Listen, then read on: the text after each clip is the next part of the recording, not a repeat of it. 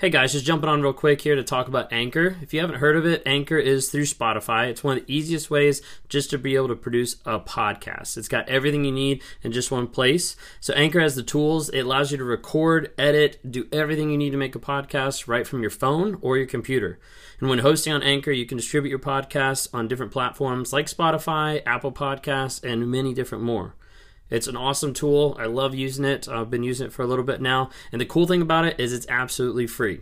So, if you're interested in starting up a podcast, if you're interested in getting involved in podcast work, then download the Anchor app or go to anchor.fm to get started.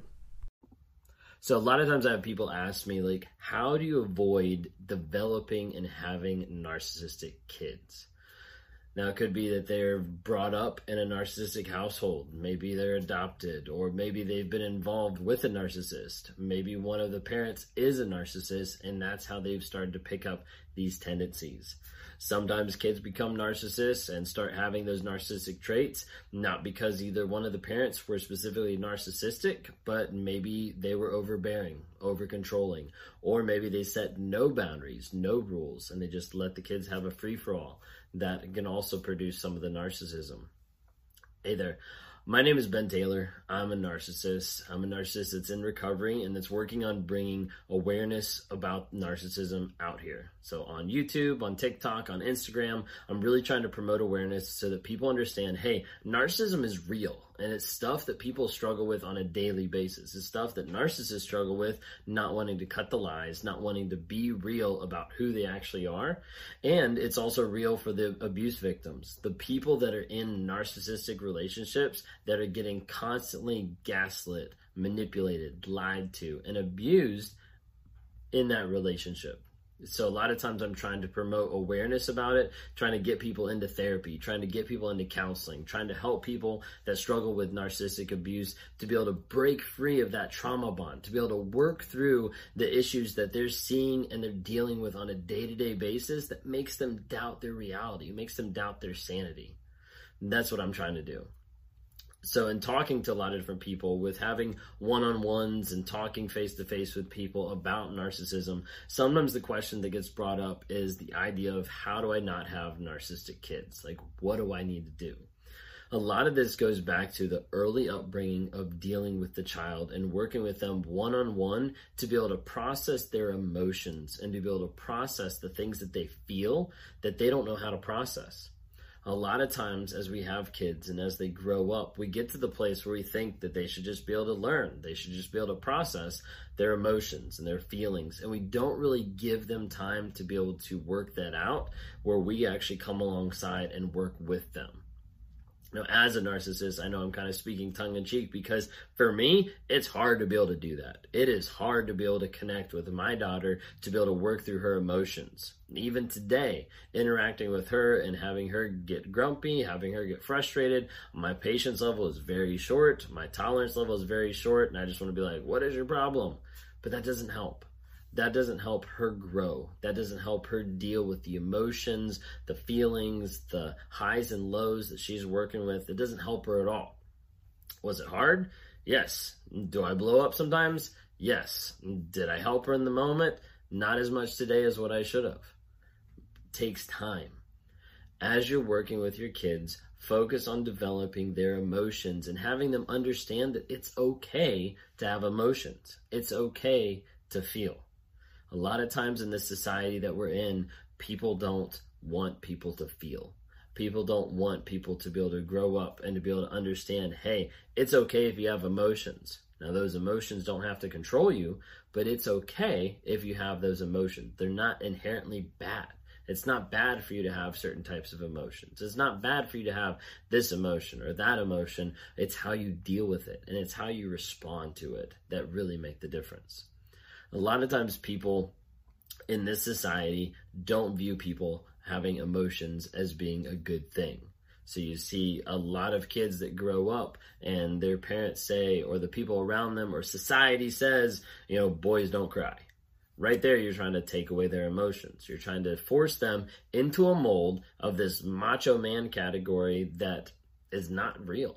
It's non existent. It's not something that needs to be developed and focused on. Instead, the person needs to be in tune with their emotions to understand hey, people have highs, people have lows, because you get to the place where you have someone who's been beaten down by society for so long that they get to the place where they're not allowed to have emotions. And then when they have emotions, they don't know how to deal with them. And as a result, they start raging, they start yelling, they start screaming because they don't understand what is inside them, because no one's actually helped them work through it. So as your kids are growing up, work with them, help them understand their emotions. Another thing that's really key for working with your kids into having them not develop into narcissistic relationships, into narcissists themselves, is not degrading them, not devaluing them. Again, this comes back to the emotion piece, but it also comes back just to everyday life of how we interact. And you realize how easy it is to make fun of your kids.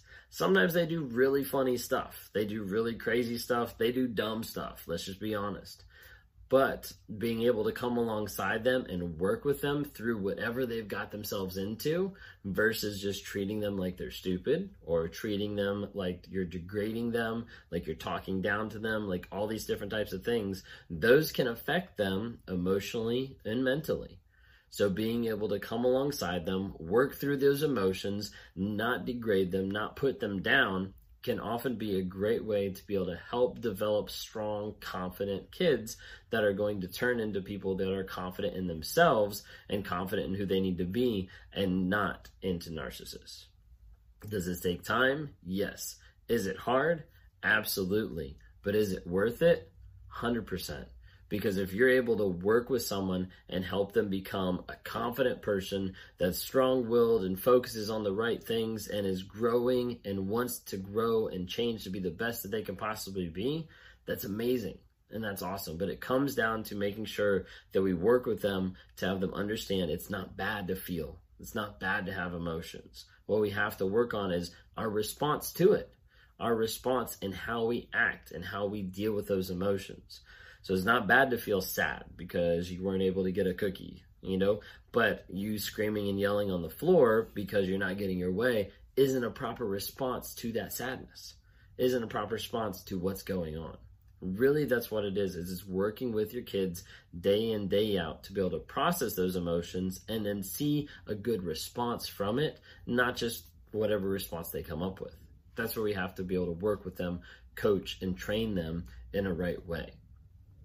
Like I also said, not degrading them, not devaluing them. That is something that will work on just cutting through their inner confidence, cutting through who they are. And then they get out in the world and they don't have confidence and they start lashing out at other people or they start going towards the wrong crowd or whatever it might be because they didn't have that confidence and that stamina actually built up based on your interactions with them and based on them developing that confidence in a safe place.